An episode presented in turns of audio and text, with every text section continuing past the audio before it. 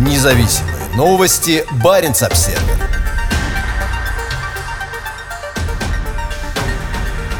Самый северный лесной пожар обнаружен благодаря спутнику. Для июня в Сибири аномально много лесных пожаров, а в некоторых районах севера температура превышает норму более чем на 15 градусов. 20 июня Генеральный директорат Европейской комиссии по вопросам оборонной промышленности и космоса опубликовал спутниковый снимок лесного пожара на границе полуострова Таймыр, Красноярский край и Республикой Саха, Якутия, на севере Сибири. Огнем охвачены большие районы тундры к юго-западу от устья реки Лена. Российская Арктика страдает от сильных пожаров уже третий год подряд. Однако этот лесной пожар, обнаруженный в рамках программы ЕС по наблюдению за Землей при помощи спутников Sensual, находится гораздо севернее, чем в предыдущие два года. На сегодняшний день этот пожар является самым северным лесным пожаром, обнаруженный за полярным кругом спутниками Sensual в 2021 году, говорится в твите агентства. Основной причиной роста числа лесных пожаров в Сибири и на Дальнем Востоке России являются сухое лето и высокие температуры. Баренц-Обсервер. Строительство Кольской АЭС-2 начнется в 2028 году. Будут построены два энергоблока мощностью 600 мегаватт, первый из которых должен начать давать электроэнергию в 2034 году. Первые планы по строительству второй атомной электростанции на Кольском полуострове появились более 30 лет назад, но информация о том, что проект одобрен, появилась только сейчас. 18 июня об этом на онлайн-пресс-конференции рассказал директор Кольской атомной электростанции Василий Амельчук. Срок эксплуатации энергоблока энергоблоков первой очереди Кольской АЭС заканчиваются в 2033 и 1934 годах, напомнил Амельчук, сказав, что строительство начнется в 2028 году с целью ввести в эксплуатацию первый энергоблок к 2034 году. Площадка для КС-2 была выбрана еще в 90-х годах и находится в нескольких километрах южнее от существующей атомной электростанции, расположенной на берегу озера Имандра, недалеко от города Полярные Зори, в нескольких часах езды на юг от Мурманска. Каждый из энергоблоков будет оборудован двухконтурным реактором средней мощностью ВВР-600 с водным охлаждением, которые пока еще нигде не строились. В его основе лежит более мощный реактор ВВР-1200. Два таких уже работают на Ленинградской АЭС. Сегодня на КС эксплуатируются четыре реактора. Два самых старых из них – это реакторы типа ВВР-440-230, которые иностранные эксперты критикуют за недостаточность систем аварийного реагирования. На ежегодном ежегодном заседании Норвежско-Российской комиссии по ядерной безопасности на прошлой неделе заместитель министра иностранных дел Норвегии Аудун Халворсен приветствовал планы строительства новых реакторов, заявив, что два старейших из нынешних считаются недостаточно безопасными. Кольская АЭС вырабатывает около 60% всей электроэнергии в Мурманской области, но лишь половина из этого объема потребляется предприятиями области и города. Вторая половина идет за пределы региона, в основном в Карелию, но также в небольших объемах на экспорт в соседние Финляндию и Норвегию. Баренц-Обсервер.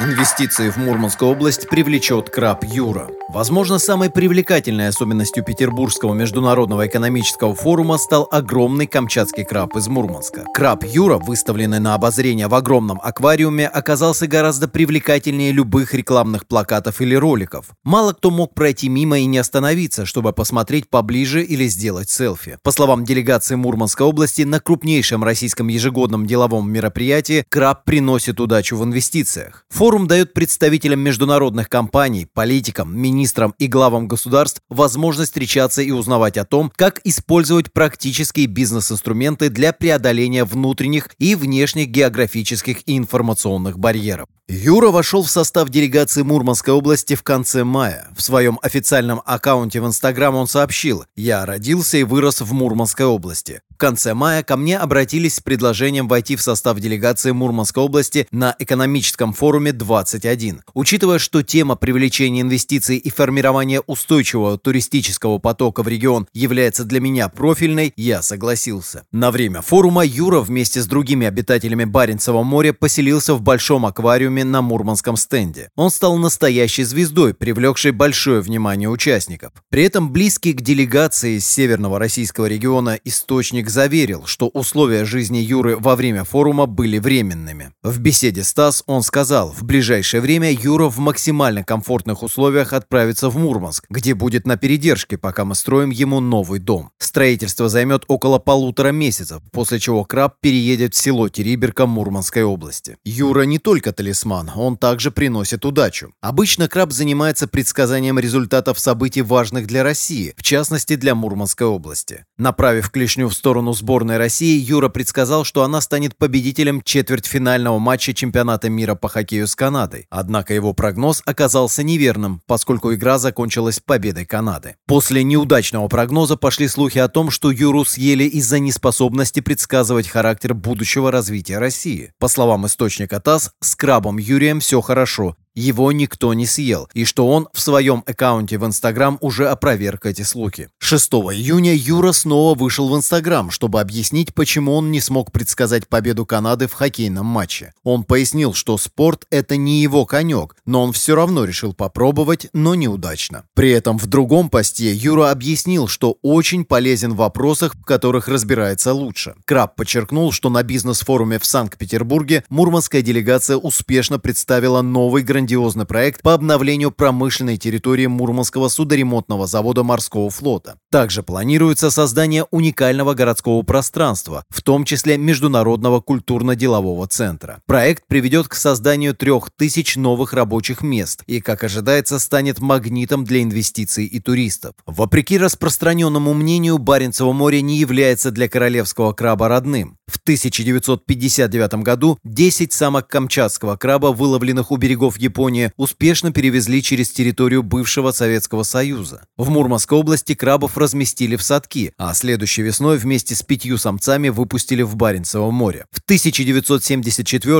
и 1977 годах первые камчатские крабы были пойманы соответственно в советской и норвежской частях Баренцева моря, что стало двойным подтверждением успешной интродукции вида. Однако для Баренцева моря камчатский краб остается инвазивным видом. Хоть он и представляет собой жизненно важный источник доходов, он также угрожает экосистеме Баренцева моря. В последние годы и Норвегия, и Россия ослабили ограничения на лов камчатского краба. В 2017 году правительство Норвегии упростило правила лова краба в туристических целях, еще более повысив популярность крабовых сафари. Теперь, в зависимости от числа приезжающих туристов, отдельные компании в Норвегии могут вылавливать до 500 крабов в месяц. В Мурманской области любительский лов краба разрешен с 2021 года. Губернатор области Андрей Чибис заявил, что в России ослабят ограничения на вылов камчатского краба, что будет отражено в законодательстве. Как сообщает информационное агентство Nord News, в регионе будет создано 5 рыболовных участков. Это губа Печенга, губа Териберская, губа Ярнышная, а также район Святоносского залива города Островной.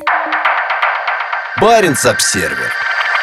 Температуры в российской Арктике бьют рекорды. В воскресенье в российской Арктике было установлено множество температурных рекордов. Причина – охватившая Сибирь жара, которая особенно заметна на территории Республики Саха, Якутия. В небольшом заполярном поселке Соскылах температура воздуха достигала 31,9 градуса, побив рекорд 1936 года. При этом температура почвы достигала 39 градусов. Эти данные были опубликованы в понедельник программой наблюдения Земли Европейского Союза «Коперник». По данным спутников Sensual Free A и Sensual Free B системы Коперник, температура почвы в Сибири превысила 35 градусов. Максимальная температура в 48 градусов была зафиксирована в районе Верхоянска в Якутии. Жаркая и сухая погода вызывает растущую озабоченность в Якутии, где, по информации правительства республики, по состоянию на вторник действовало 64 лесных пожара. Хотя пока пожары не угрожают населенным пунктам или инфраструктуре, глава региона Айсен Николаев заявил, что одним из основных факторов стремительного роста числа пожаров является нынешняя климатическая ситуация. На тушение пожаров задействованы 1586 человек и 139 единиц техники, сообщают власти региона.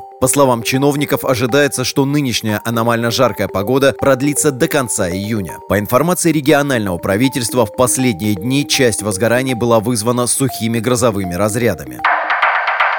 Баренц-Обсервер.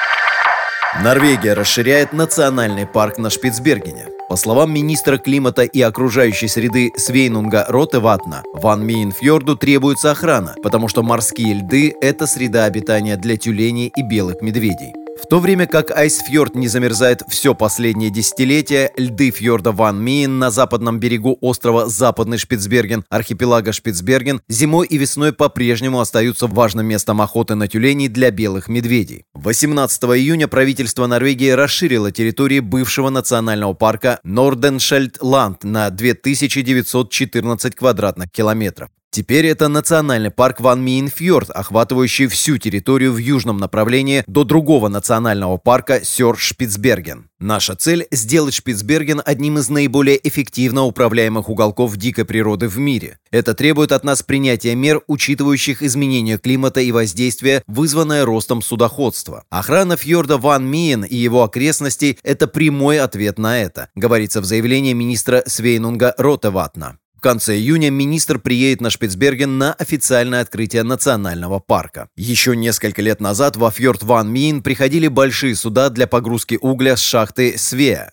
Сегодня на Свея полным ходом идут работы по демонтажу всей производственной и жилой инфраструктуры, в том числе крупного портового погрузочного комплекса. Как Баренц-Обсервер уже писал, стоимость работ по экологической реабилитации после десятилетий угледобычи оценивается в 706 миллионов норвежских крон. Добыча на Лункенфьель в районе Свея остановилась в октябре 2016 года, а в 2019 году правительство решило навсегда отказаться от добычи угля в этом районе. Работающая здесь Здесь угледобывающая компания Сторнорск принадлежит государству. В территорию нового национального парка вошло большинство бывших угледобывающих шахт. После закрытия Лункенфьель и Свеа единственными действующими угольными шахтами на Шпицбергене остаются шахта номер 7 недалеко от Лонгера и российская шахта в Баренцбурге. Добыча угля в российском поселке Пирамида прекратилась в 1998 году. Прошлым летом, после нескольких дней рекордной жары на Шпицбергене, таяние ледника вызвало затопление шахты номер 7, и добыча была остановлена на несколько месяцев. На фоне ухудшения ситуации, вызванного изменением климата, эксперты считают, что из всех фьордов западного побережья западного Шпицбергена именно во фьорде Ван Миен морские льды будут оставаться дольше всего. Это еще один аргумент в пользу необходимости охраны фьорда, утверждает Министерство климата и окружающей среды Норвегии. На Шпицбергене 7 национальных парков и 23 заповедника. Они охватывают две трети территории архипелага. Баренц-Обсервер. В этом саамском городке наблюдается ускоренный рост населения – то время как значительная часть финского севера находится в демографическом кризисе, в Инаре не хватает жилья для всех новоприбывших. Перед подавляющим большинством лапландских муниципалитетов стоит проблема сокращения населения. Новые люди просто не приезжают, а местное население с каждым годом стареет. В Лапландии проблеме уже много лет, и она грозит многим местам потерей жизнеспособности и сокращением базовых услуг. Инари – один из двух муниципалитетов, которым удалось увеличить численность населения, и пока нет предпосылок к тому, что эта тенденция в ближайшее время как-то изменится. Если вы будете проезжать муниципалитет Инари, то, скорее всего, он окажется похож на многие другие места за пределами городских центров. Тихо, красиво и, возможно, немного скучно. По крайней мере, на первый взгляд. Инари – крупнейший муниципалитет Финляндии. Его площадь составляет 17 334 квадратных километра. Он также является одним из самых малочисленных. В 2020 году здесь проживало 6862 человека. Крупнейшие населенные пункты – Саари-Селька, Ивола и Инари, между которыми практически нет ничего, кроме лесов и озер. Хотя города и деревни кажутся маленькими и тихими, если присмотреться, в них кипит жизнь. Возможно, именно поэтому несколько лет назад муниципалитет оказался застигнут врасплох, столкнувшись с необычной проблемой нехватки жилья. Без какой-либо видимой причины сюда стало приезжать все больше и больше людей, и неожиданно оказалось, что для них нет жилья. Это необычная проблема для муниципалитета, расположенного настолько далеко от городских центров, особенно если учесть, что никаких серьезных структурных изменений здесь не произошло.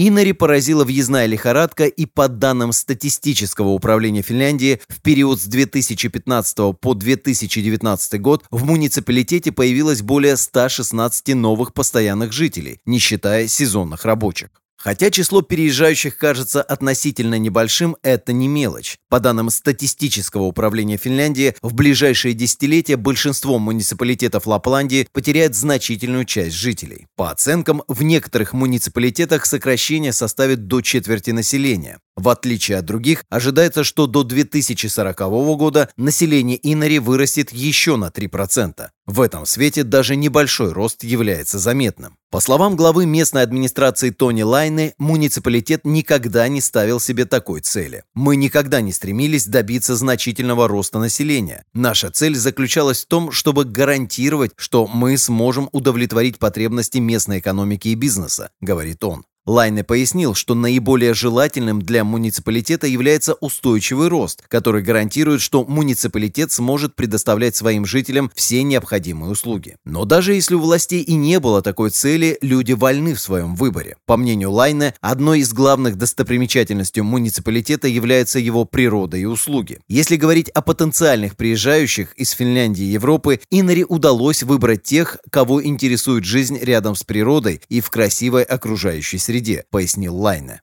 Все это правда. В Инаре красивая природа и качественные базовые услуги. Кроме того, Инари привлекает туристов со всего мира, что в свою очередь обеспечивает здесь занятость. Кроме того, Инари привлекает туристов со всего мира, что в свою очередь обеспечивает здесь занятость. Более 84% рабочих мест на территории муниципалитета связаны с оказанием услуг. Наличие стабильной работы делает приезд значительно легче, и нельзя отрицать, что в муниципалитете Инари красиво, а жизнь кипит. В Инари есть все, от великолепных озер до полуночного солнца летом и потрясающего северного сияния зимой. Но в Лапландии есть много и других красивых мест, так почему же Инари? Давид Келеменя оказался вывола по той же причине, что и многие другие. Он приехал сюда работать природным гидом на сезон в 2015 году. Сам он из Венгрии, но до переезда на постоянное место жительства Вывола в 2018 году Келемени прожил 11 лет в четырех разных странах. Он с самого начала знал, что в Инаре ему будет хорошо, и с местными он чувствует себя как дома. Не обязательно постоянно разговаривать, если ты целый час молчишь и смотришь в окно, никто не станет сомневаться в твоем психическом здоровье, говорит Келемени. Как и многих других, Келемени привлекает еще и местная природа. Я знал, что природа Финляндии во многом похожа на венгерскую, поэтому меня всегда очень привлекала эта страна, объясняет он.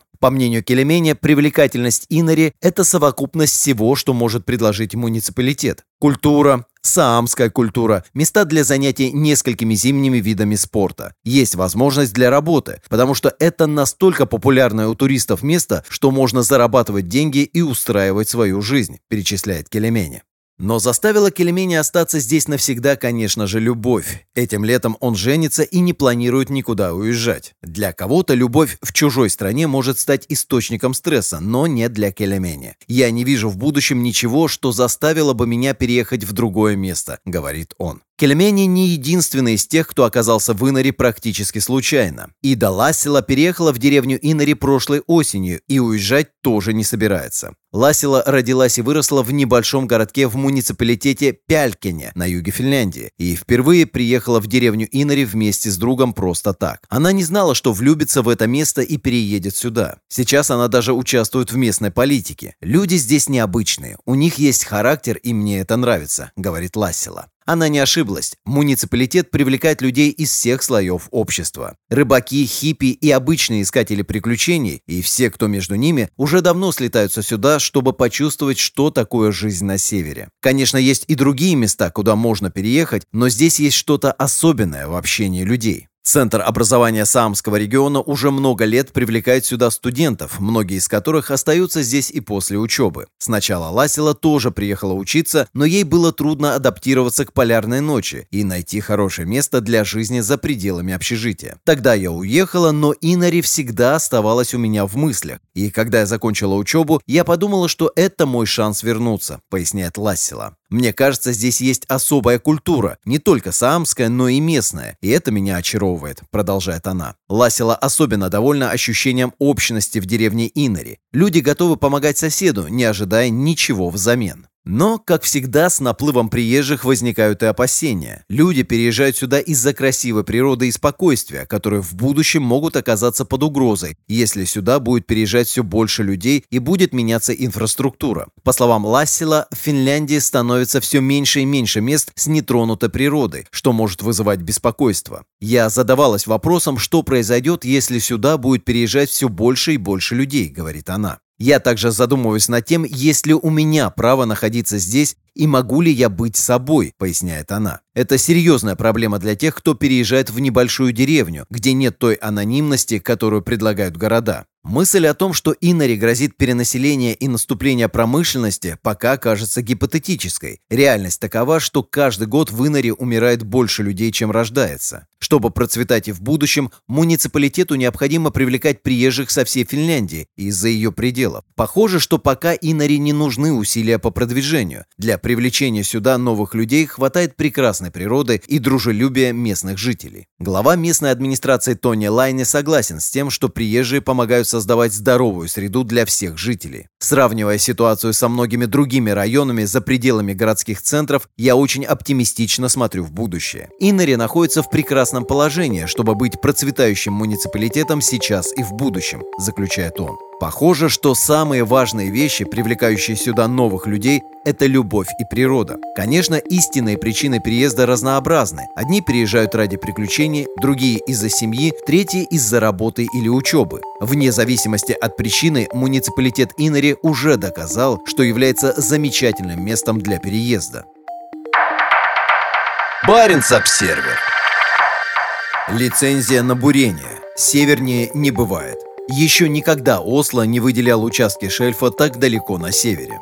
Это важно для обеспечения занятости и создания стоимости в норвежской нефтегазовой отрасли, заявила в среду министр нефти и энергетики Тина Бру, объявляя о результатах 25-го лицензионного раунда. Как говорится в сообщении министерства, доли в четырех лицензионных участках предложены семи компаниям. Три из четырех участков расположены в Баренцевом море, причем один из них находится на самом севере арктического шельфа. Лицензионный участок номер 1134 простирается к северу от 74-й параллели. Его освоением займутся Эквинор вместе с Ландин и Петтеро. Это один из самых северных лицензионных участков норвежского шельфа. У Эквинора есть еще два участка на той же параллели, которые компания получила в 24 и 22 лицензионных раундах.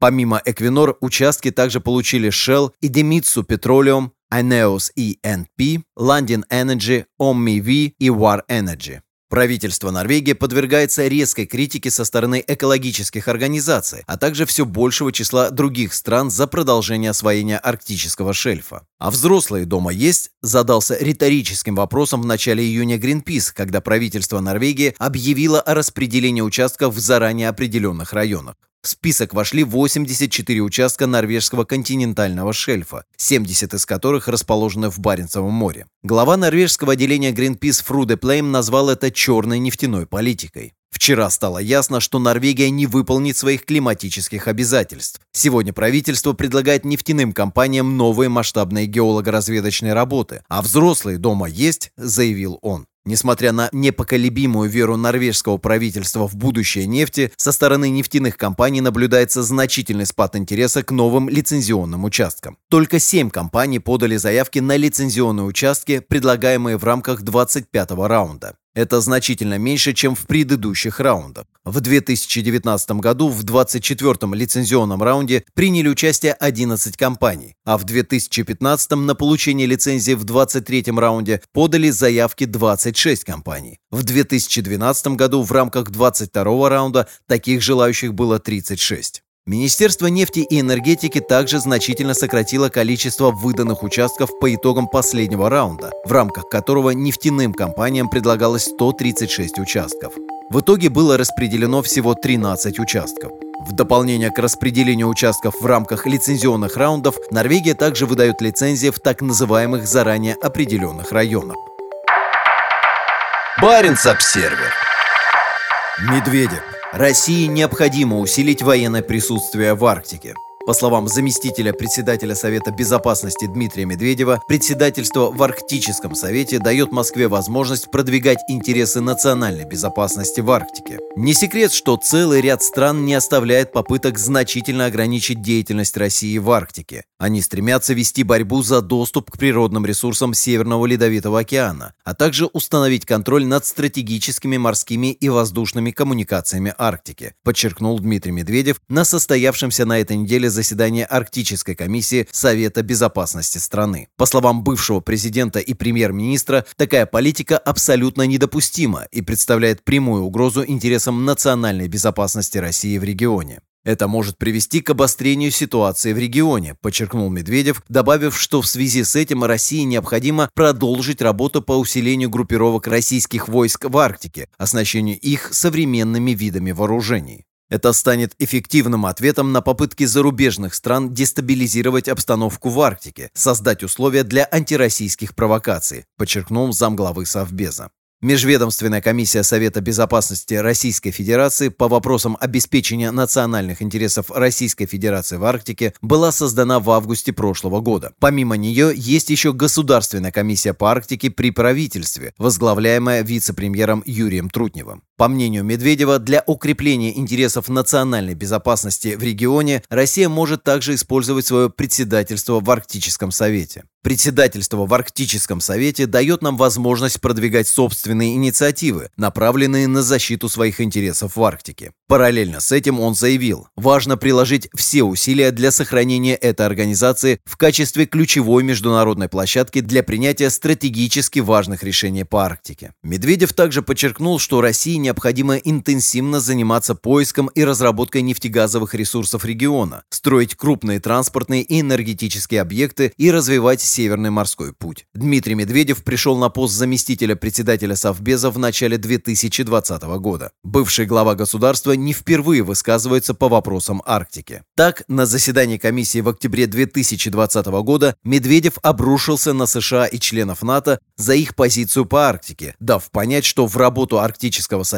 необходимо включить вопросы национальной безопасности. Когда в мае этого года Москва приняла председательство в Совете на следующие два года, вопросы безопасности частично попали в российскую повестку дня. В преддверии встречи главный представитель страны в Арктическом Совете Николай Корчунов пояснил, что Россия намерена работать над созданием площадки для взаимодействия руководителей вооруженных сил арктических стран. В основополагающем документе Арктического Совета Атавской декларации 1996 года говорится, что Арктический Совет не должен заниматься вопросами вопросами, связанными с военной безопасностью. Российский Совет Безопасности возглавляет президент Владимир Путин. В него входят 12 постоянных членов. Это представители российской высшей власти и силовых ведомств. Заседания Совета проходят раз в неделю. Дмитрий Медведев является заместителем председателя Совета, а бывший директор ФСБ Николай Патрушев занимает в Совете должность секретаря.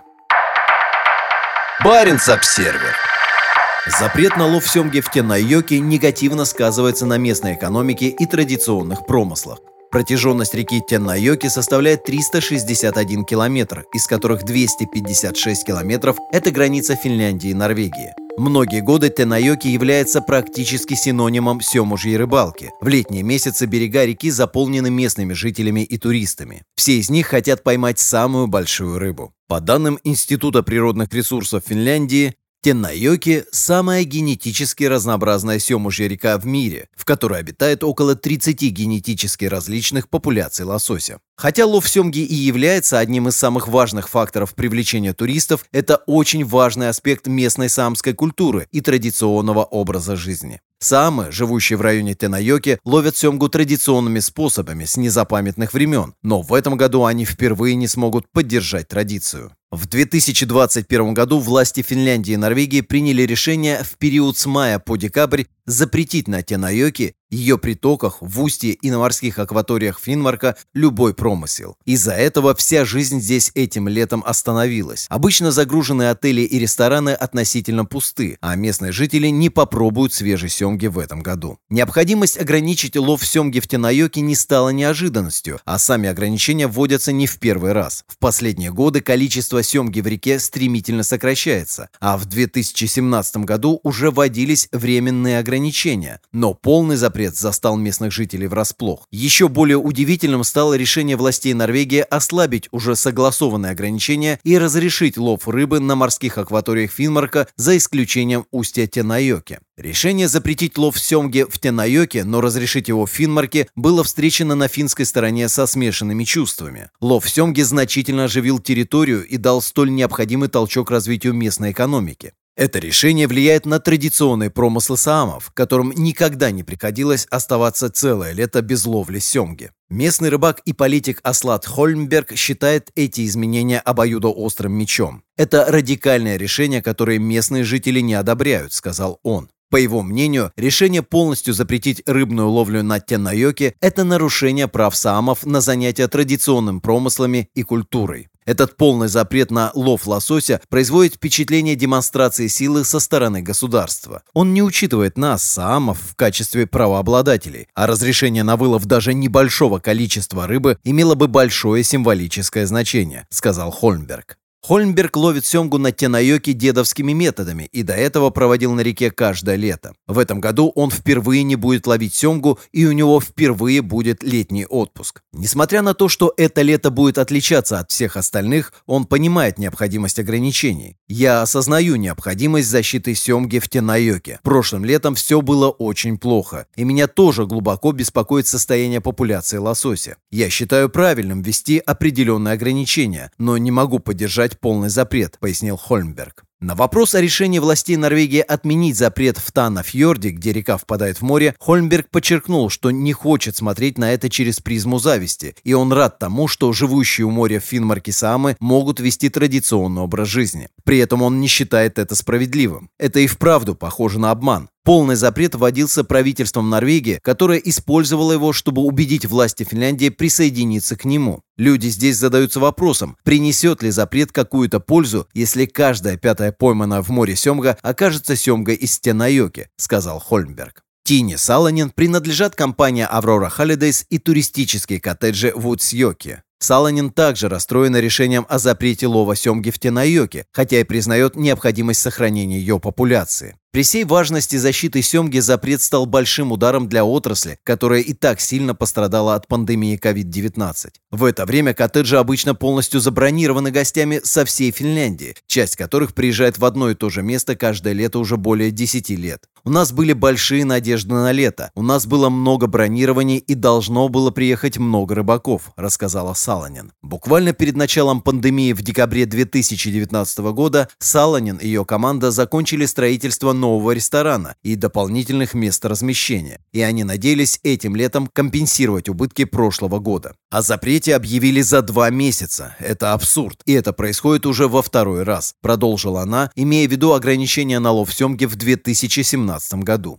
Сейчас ситуация такая же, что и 4 года назад, когда внезапно было отменено более 70% бронирования, пояснила Саланин. Такое ощущение, что при принятии подобных решений об этой территории часто забывают. Тем, кто принимает эти решения, похоже наплевать на то, что происходит здесь с людьми и бизнесом. Теперь, когда Норвегия решила снять ряд ограничений, Финляндия просто не станет ничего делать, продолжила она. На вопрос об ее ожиданиях от следующего лета Саланин ответила, «Я не верю, что это только на одно лето. Думаю, что это продолжится и в будущем. Посмотрим, останутся ли здесь тогда места для размещения людей. Это окажет огромное влияние на бизнес в регионе». Последствия запрета затронут не только владельцев бизнеса и рыбаков в непосредственной близости от Тенайоки, но и всей Лапландии. Это скажется на местных магазинах, продаже топлива и спросе на услуги размещения на основных дорогах, ведущих с юга на север. Глава администрации Уцьёки Вуоко Тиева Нитювиопио внимательно изучила финансовые последствия запрета для муниципалитета и его жителей. Это окажет огромное влияние на муниципалитет и означает потерю примерно 5 миллионов евро евро для экономики региона, пояснила Тиева Нитювиопио. По ее словам, муниципалитет ожидает поддержки от правительства Финляндии, чтобы компенсировать потери от внезапных изменений в экономике Уцьёки. Изменения повлияют на муниципалитет и его жителей и в более широком масштабе. Это сказывается на финансовом положении людей, их психическом и физическом здоровье. У этого решения разноплановые последствия, пояснила она. Муниципалитет уже пострадал от пандемии COVID-19, закрытия границ границ и внезапного прекращения приграничной торговли. У нас не было времени подготовиться к этому ни у муниципалитета, ни у местных предприятий, продолжила Тиева Нитювиопио. Хотя запрет действительно оказывает масштабное влияние на местную экономику, похоже, что сокращение популяции семги не осталось незамеченным местными жителями. Люди, на удивление, положительно отнеслись к запрету, потому что семга настолько важна, что люди готовы на временные жертвы, чтобы защитить будущее, заключила Тиева Ниитювиопио. Несмотря на жертвы в этом году, Танайоки – это гораздо больше, чем только семга, которая, возможно, является самой большой достопримечательностью региона. Аслат Хольмберг резюмировал, довольно странно, что семга стала здесь главной достопримечательностью, как будто семга – единственная рыба в реке. Люди все равно захотят приезжать на Тенайоке, а пожилые люди уже давно говорят о том, что в реке становится все больше щуки, которая поедает мальков семги. Лов щуки положительно скажется на популяции семги в Тенайоке. К тому же она еще и очень вкусная. Хольмберг умеет делать традиционную вяленую щуку, а также хвалит вкусных хариусов. Вне зависимости от возможности лова семги, Тенайоки и ее окрестности представляют собой территорию выдающейся природной красоты. Туристов могут привлекать сюда пешие прогулки по красотам природы, ловля хариуса или щуки и полуночное северное солнце. К сожалению, похоже, что семга привлекает туристов больше, чем любая другая достопримечательность региона. Местные жители высказывают осторожное пожелание, чтобы следующим летом все в регионе вернулось в норму. Но только время покажет, насколько популяция семги восстановится. Баренц-Обсервер. Новая арктическая стратегия Финляндии. Во главе угла климат. 17 июня правительство Финляндии на своем заседании утвердило арктическую стратегию страны. Как пишет генеральный секретарь консультативного совета по вопросам Арктики при премьер-министре Финляндии Нина Брандер для аналитического центра Polar Research and Policy Initiative, стратегия была подготовлена вместе с программой правительства Санны Марин и охватывает следующие два парламентских срока до 2030 года. Новая арктическая стратегия Финляндии опубликована на шести языках – финском, шведском, английском, северно-саамском, инорисаамском и скольцаамском. Предыдущий вариант стратегии был опубликован в 2013 году, и правительство сочло необходимым ее пересмотреть, поскольку за это время изменение климата привело к пагубным непредвиденным последствиям, особенно в Арктике. Как пояснил профессор Института Нильса Бора Копенгагенского университета Йенс Хессельбьерг Кристенсен, проведенное университетом исследование говорит о том, что современный анализ условий Северного Ледовитого океана показывает, что мы явно недооценивали скорость повышения температуры в ближайшей к уровню моря атмосфере, которая в результате привела к более скромному исчезновению морских льдов, чем мы ожидали. В новом исследовании, опубликованном в журнале Nature Climate Change, сделан вывод о том, что за последние 40 лет температура в Арктике росла на 1 градус за десятилетие. В Баренцевом море и вокруг норвежского архипелага Шпицберген температура растет еще более быстрыми и непредсказуемыми темпами – на полтора градуса за десятилетие. Это привело к катастрофическому сокращению морских льдов в Арктике, скорость которого из-за роста глобальных температур оценивается в 13,1% за десятилетие. В новом финском стратегическом документе по Арктике сделан гораздо более значительный упор на том, что вся деятельность Финляндии в Арктике должна в первую очередь осуществляться с уважением к окружающей среде, поощрять защиту арктического климата и продвигать принципы устойчивого развития. Именно на этих основных принципах должны в дальнейшем реализовываться политические и экономические интересы и цели Финляндии в Арктике. В частности, амбиции Финляндии в Арктике включают в себя расширение деловых возможностей, укрепление северных регионов страны, расширение международного сотрудничества в части знаний и опыта работы в Арктике, а также содействие безопасности и стабильности в регионе. Хотя ядром стратегии выступает борьба с изменением климата и смягчение его последствий, в ее основе четыре основных направления. Смягчение последствий изменения климата и адаптация к ним, жители, содействие свободе, благополучию и правам самов как коренного народа, знания и опыт работы в Арктике, с упором на средства к существованию людей и передовые исследования, а также инфраструктура и логистика. В стратегии также подчеркивается важность Арктического совета как главной площадки для решения возникающих в Арктике проблем и приветствуется укрепление его роли. Статс-секретарь премьер-министра Хенрик Капаярви заявил, цель стратегии состоит в том, чтобы выделить Финляндию как арктическую страну. Арктичность Финляндии поддерживает и укрепляет международный бренд Финляндии как арктической страны в международном контексте. Принимая новую стратегию, Финляндия стремится утвердить себя в качестве лидера в области устойчивого развития в арктическом регионе, параллельно с этим способствуя укреплению доверия через диалог и предотвращая опасное развитие ситуации в экологической и политической сферах. Независимые новости. Барин обседный.